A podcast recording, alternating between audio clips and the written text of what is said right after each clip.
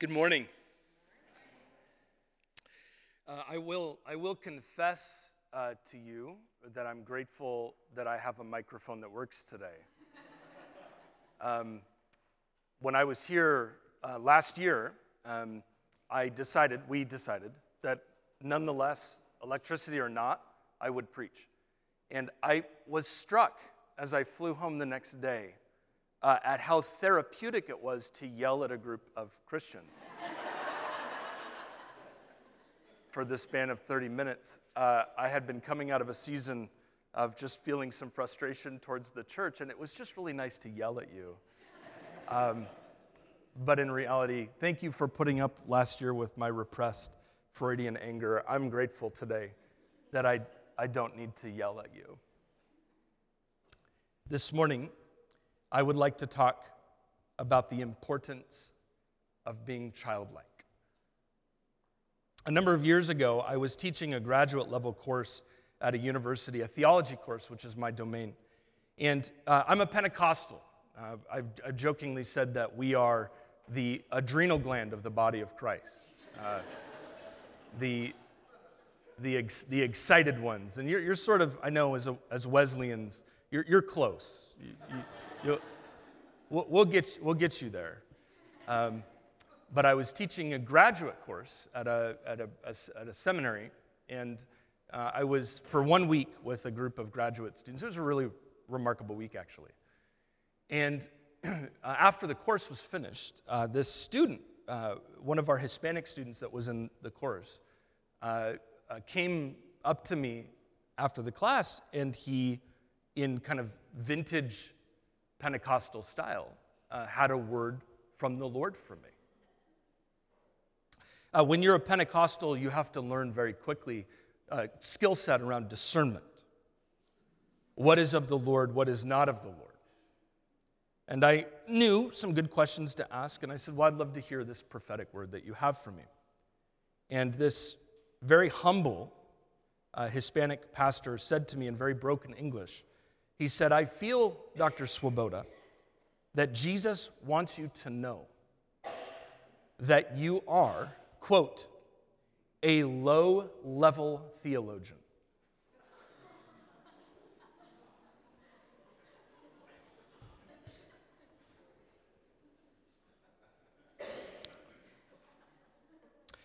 And in good Pentecostal fashion, I put on a mask and said thank you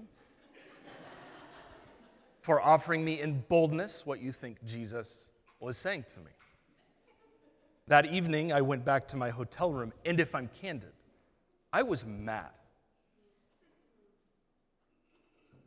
Who are you to tell me that I'm a low level theologian? I have worked so hard for my PhD. I owe these institutions money. I have papers. And to have you call me a low level theologian. And for some odd reason, this prophetic word, I couldn't shake out of my head. And it, it offended me. I was angry about it. And nearly two weeks later, I couldn't stop thinking about it.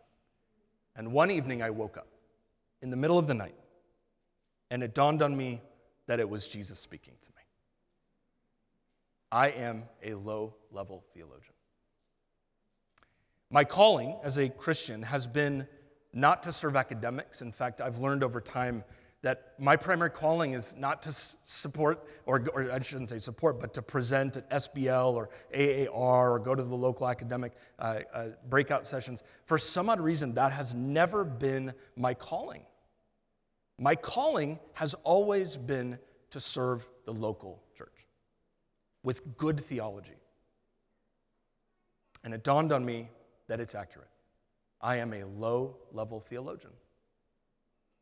What strikes me about that story is that I was offended to be considered lowly.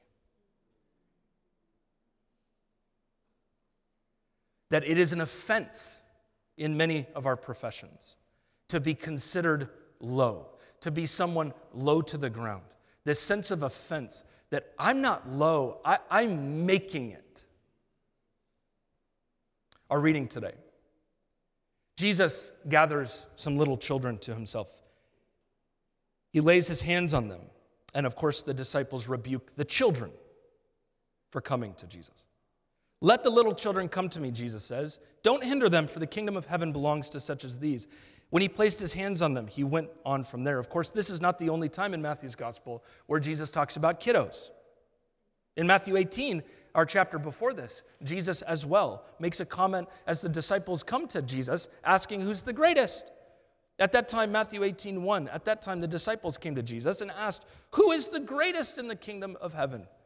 And he called a little child to him and placed the child among them, and he said, Truly, truly, I tell you, amen, amen. Unless you change and become like little children, you will never enter the kingdom of heaven. Therefore, whoever takes the lowly position of this child is the greatest in the kingdom. Whoever welcomes one such as this in my name welcomes me.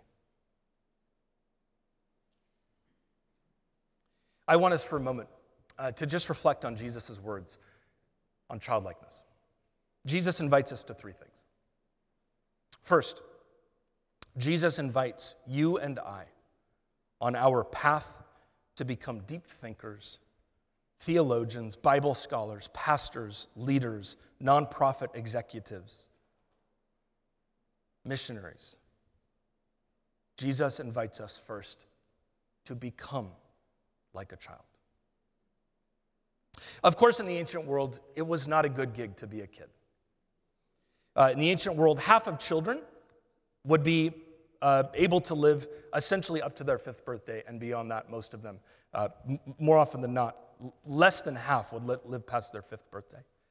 Uh, in fact, many Jews would actually not name their child until after a week, uh, on the chance that likely the child would pass away. Less than 40% who were born would live to 20. And still, at the same time, at that moment in time, children uh, had a, a rough go. Children were also wildly disrespected seen essentially as sort of social lepers, the lowest of the status rung. They were seen as, for all intents and purposes, they were seen as nobodies.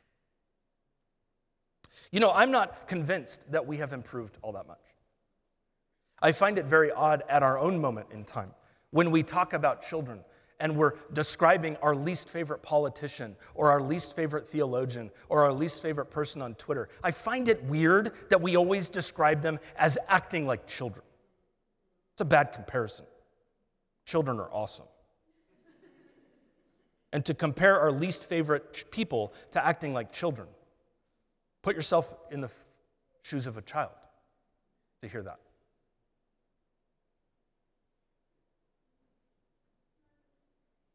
A recent study, unfortunately, has shown that two out of three 13 year old girls have considered not wanting to live anymore because of their addiction to TikTok. Social media is destroying, in many ways, the hearts and minds of young people who have been robbed, by the way, of their obscurity. As Andy Crouch points out in one of his very important lectures, often children are the ones that pay the biggest price for the sins of the adult. We tend, by almost a rule of nature, to have a deep impact on kids through our own unlived lives. In fact, it was Jung who said the greatest, the greatest threat to the child is the unlived life of the parent. His point being this that whatever we have not worked out ourselves will tend to have a disproportionate effect on the children among us. I can't tell you the number of times I've spoken to a PK who can't stand the church. I live in the Pacific Northwest. Many people can't stand the church out there. But there is a generation of PKs that hate the church because they see the church as having stolen their parents from them. We say as a church that we do not believe in child sacrifice. Often we build our denominations on it. I had one PK say to me that the hardest part of being a PK was that as a child, they were always the illustration. They would walk into the room and everybody had just heard something about them that they themselves had not given permission to share. They were a walking illustration. In fact, many of the early mystics, uh, that uh, female specifically mystics in the early church, in the medieval church, discussed how when they were kids, they experienced Jesus, but they had to keep it quiet because they knew if they shared anything, they'd be locked up. We call them the next generation. They're not the next generation, they are the generation. They're here now. And so, the negative, pejorative view that the ancient world took towards children, I fear we just haven't progressed from that. How does Jesus respond to this? Well, the first thing I notice is that Jesus relativizes adulthood. And by that I mean, Jesus goes out of his way to say, adulthood is not what you think it is. In fact, in Matthew chapter 19, you may have noticed as Jesus has children brought to him by presumably the parents. He, before this passage, mentions the eunuchs, this passage where he mentions three different kinds of eunuchs those who are born eunuchs, those who were made eunuchs, and those who chose to be eunuchs, all for one for the kingdom of God. He meant, makes a comment of these eunuchs, these people who can't have kids, and then the next story is the story of those who have brought their kids to Jesus. Interesting. It is almost as though Jesus is saying the role of a good parent is similar to the role of a eunuch. To treat the child not as only yours, but ultimately it is God's child. So much to say that even as a father, I have to recognize, as much as I love my 12 year old boy, God is highly more invested in his formation process than I am. A very important moment for a father whose dad started middle, whose son started middle school last week. I, as the parent in that story, get to bear my child to Jesus and put him in the lap of Jesus. Similar to the eunuch who gets to bear their sexuality to God. We all get to bring our most important things to a gracious God. Jesus would even go out of his way to say things like this If you love your children more than you love me, you are not worthy of the kingdom of heaven. These are not family friendly comments. I couldn't imagine this being on a local program of uh, some, some family friendly program of how to have a. How do you make sense of this? If you love your child, your spouse, your brother, your sister more than me, you are not worthy of the kingdom of God. I think what Jesus is doing here is he is confronting our understanding of adulthood. Fabulous little book by Mary Stuart Van Leeuwen, her book Gender and Grace. She makes a comment Jesus does not disparage relationships, he affirms the created socialness of persons, and he uses homely illustrations from family and village life in his parables. He affirms parenthood as an important calling for both men and women and a role that deserves respect from children, but he does not allow those roles to take precedence over the kingdom of God. He does not allow them to be idolized. There's a lot of rhetorical moves right now that go something like this What will the history books say about you? I want to say, Well, I'm not going to be in them, so I don't know. But an even more powerful one is what will your kids say about you? And I want to say, I love what my son thinks, but at the end of the day, my son is not the final judge. I stand before Jesus. And so Jesus confronts our idolization of the child. And so his way is the up is down. For C.S. Lewis, who wrote thousands of letters to children, he once said, God wants us to have a child's heart and a grown up head. Jesus' invitation to Peter after denying him three times was In your early years, you went where you wanted to go, but in your later years, Someone else will dress you and you will go where you do not want to go. Henri Nouwen famously called this downward mobility. in his book, The Selfless Way of Christ. We are taught to conceive of a development in terms of an ongoing increase in human potential. Growing up means becoming healthier, stronger, more intelligent, more mature, and more productive. Consequently, we hide those who do not affirm this myth of progress, such as the elderly, the prisoner, and those with mental disabilities. And in our society, we consider the upward move the obvious one while treating the poor cases who cannot keep up sad, as sad misfits, people who have deviated from the normal line of progress. As a guy who's beginning to do his swan dive into a midlife crisis,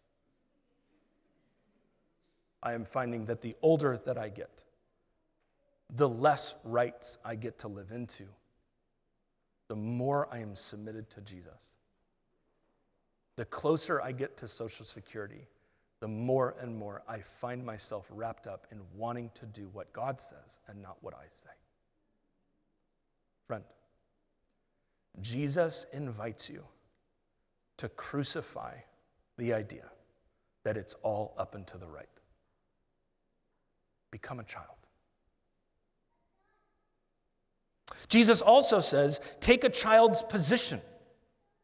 He puts a child in their midst, and then he, he, he, he, he raises them. And in fact, one can only imagine that the child is sitting as the disciples are on the ground. He takes them and he has them stand above them. Imagine being in that position of having the lowly now be higher than you. It's fascinating the way the story contrasts why the disciples and why the children come to Jesus. The disciples come to Jesus because they want more power. Who is the greatest, Jesus? This is, by the way, one of the greatest arguments for why the Gospels have to be historically accurate. These just don't make the disciples look good. And they wrote this stuff. They are coming for power, the greatness. But look at the children. They are completely silent in this text. Not one of their words is recorded. The words of the disciples are recorded, but not the words of the children. That's interesting to me. As far as I can tell, and I know we've got some Bible nerds in the room, I can only find two places in the entire gospel stories where the words of children are recorded. Number one is when Jesus is a teenager in Luke chapter 2, when he gets lost in the temple for three days and his parents come and find him. By the way, not the last time in the Gospels Jesus will be lost for three days. The premonitions just bounce off the wall. And his mom and dad come up to him, and, and Jesus says, Why are you searching for me? Why do you think? You're our child. The words of Jesus as a child. Why are you looking for me? And the only other time that I can find in the Gospels where the words of a child are recorded are in Matthew 21 when Jesus enters the temple, overturns the money tables, and the children are shouting, Hosanna, the Son in the highest. It's interesting to me because one of the recorded statements is that the child is God, and the other one is the children are worshiping God. There are no other references to the words of children in the Gospels. And I can't help but suggest to you, I think that that is a gift for our moment in time. We live in a world where we hand our children iPhones on average the age of 13. We are robbing our children of obscurity. We are throwing kids into a world without them having the formative years of, in the case of Jesus, 30 years. We know almost nothing from 30 years of Jesus' life, Com- near complete obscurity. And one of the stories is when he's a teenager. Whenever I teach uh, at a middle school camp, which doesn't happen as much as it used to, but that's one of my favorite aspects of the incarnation. Name one other God that knows what puberty is like. That'll preach to a middle schooler. But for 30 years, Jesus was quiet, obscure, and we now give children, throw them into the world at the age of 13. We are robbing our children of obscurity. The adults come to Jesus for power. The children are quietly just with Jesus. Um, I don't know why, um, but something weird happened to me um, after I graduated from my PhD program. Uh, something messed up in my brain.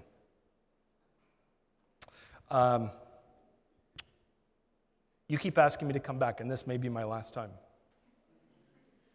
But something weird happened. Um, And it was epitomized to me. I was invited to come, I was a pastor at the time. I was invited to come to a pastor's gathering. And the, the district supervisor said to me, We want you to come to this pastor's gathering, but I want you to share for five minutes on your research. And I said, What in the world would any pastor care about Pentecostal eco-pneumatology? What would any of them care about that? And I said, Why would you ask me to share on my research for five minutes to a pastor? And he said to me, Because the only way I can get you to come to stuff is by inviting you to speak. Oh. Something weird happened to me after I finished.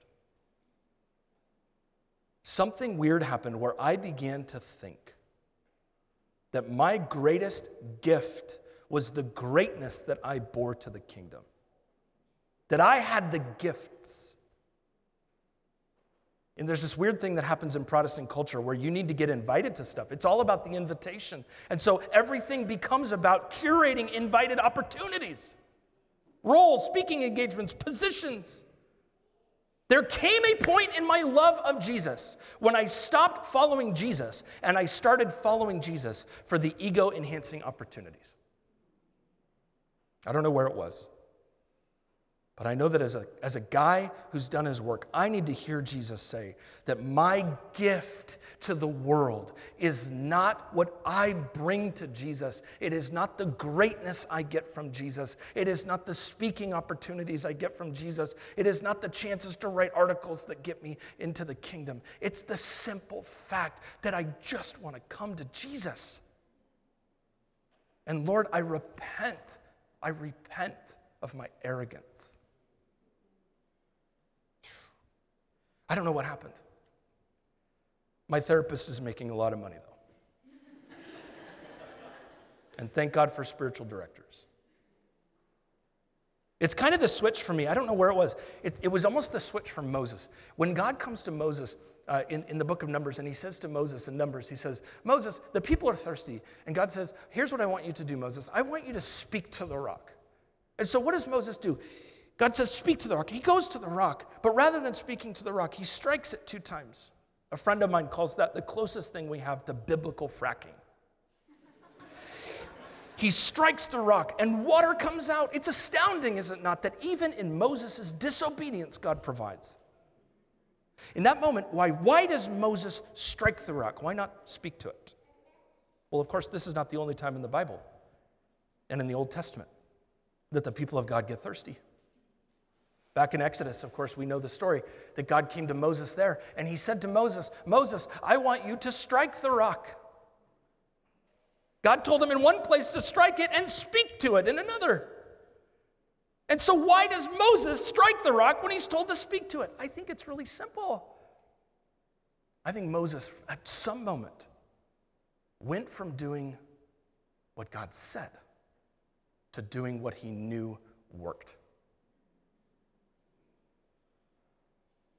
Because he knew it worked.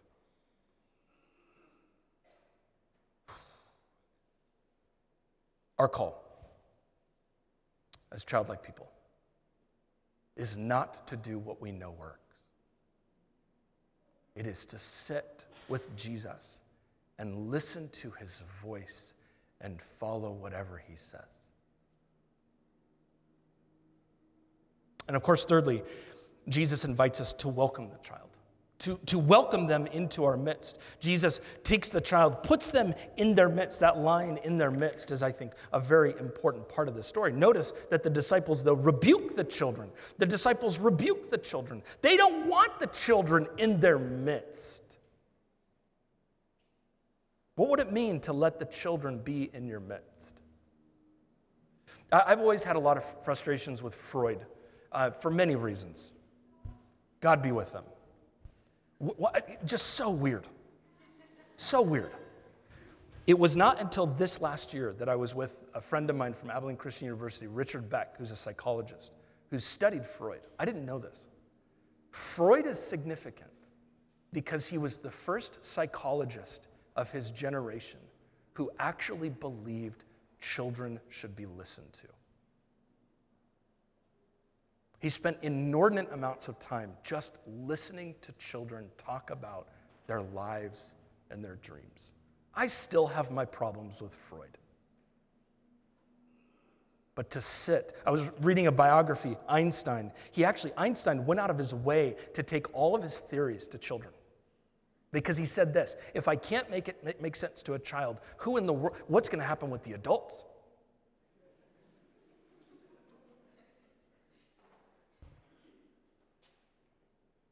There is something lost when we take the children out of the room and we put them somewhere else. I understand we need to do it. I understand our churches are big and we need children's ministry. I get it. But I gotta say, our theology gets weird when the kids aren't in the room, when they're not in the midst. There's actually a whole movement called the child theology movement, which is theological reflection that happens only when children are in the room. That doesn't mean kids are always right. I've got one, I know it's true, they're not. But I gotta say, when you got the kids in the room, they cause our thoughts to come back to earth in the midst. Children expose our wayward thoughts. I don't know why this is the case, but teenagers have always made me feel uncomfortable, largely because when they look at me, I don't know what they're thinking. I'm terrified by teenagers. What are you th- what's going on in that brain of yours? I don't know and I need to know and you won't tell me.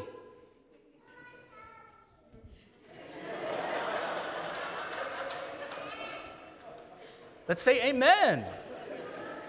Out of the mouth of babes. Children, in a way, they're threatening. They don't say things we want them to say. And I would even go so far as to say they threaten our power. When my wife had our son, I was shocked at how much jealousy I had that he got her attention more than me. We are all a little bit like Herod, who are threatened by the child. There's a little bit in all of us that are threatened. And when we're not threatened by the child, then we do the opposite.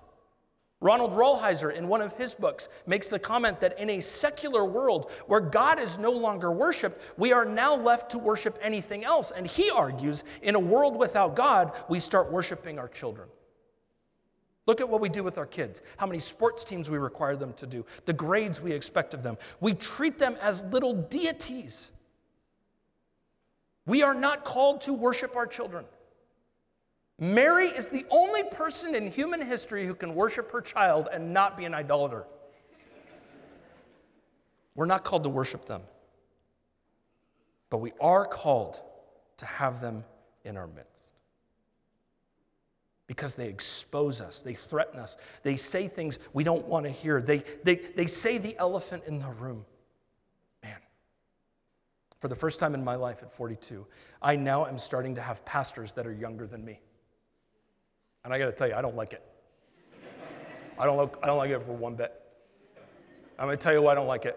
Because I have an arrogant spirit that thinks I could do it better. First of all, pray for me. And secondarily, I don't like it because at the end of the day, I feel displaced. I don't like it. I don't like being displaced. I, have actually learned, I, I, this was not expected, I was not intending to say this. I don't know if there's anything that reveals our spiritual maturity more than how we handle bad sermons.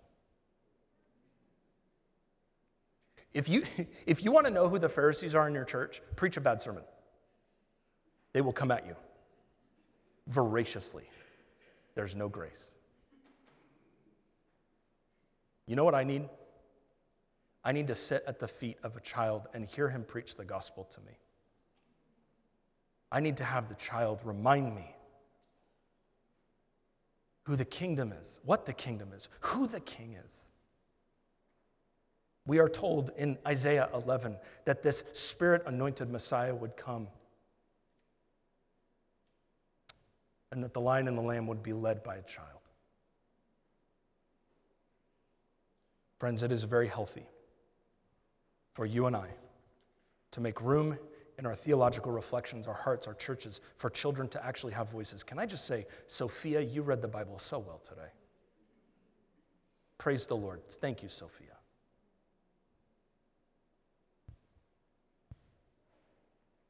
Let the children come to me.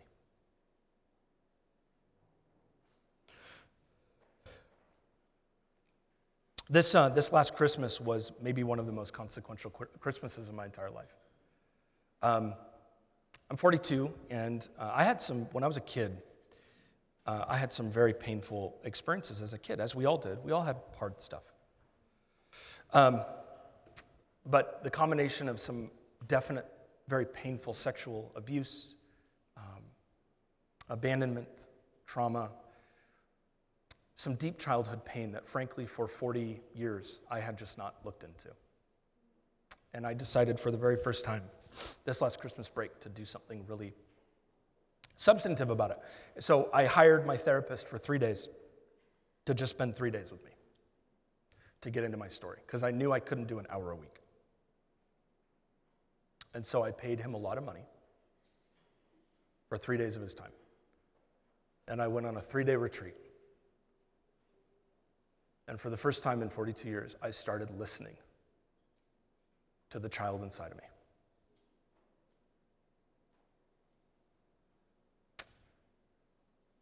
And what I experienced was that Jesus, when he says, the, Let the children come to me, he is talking about children. He's also talking about children. And that in the hands of Jesus, we can be retroactively healed in our deepest child. And driving home, I realized that the whole come to, come to Jesus thing, it is for the kids. It's also for the kid. And that I and you can today let the child come. I suspect that for you, there are parts of your childhood that you have not allowed to come to Jesus. And I close by inviting you let the children come to me.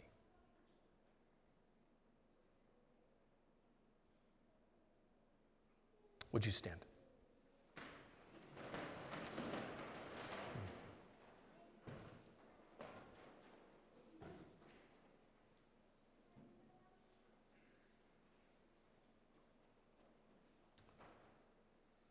Gracious Father, Son, and Holy Spirit. by the healing power of Jesus. Would the church be the greatest place in the world for a kid? To be loved, nurtured, and cared for?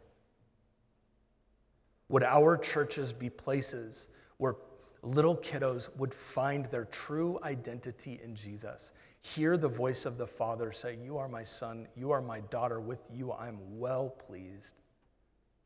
Would children be safe in our midst? And would we guard them with our lives? And God, in addition, for all of us, would we bear our little child to you, Jesus? And would you touch those stories, those wounds in our history we have just died to ignore. And would the healing hand of Jesus lay his hands on those children? Heal Jesus. Heal Jesus.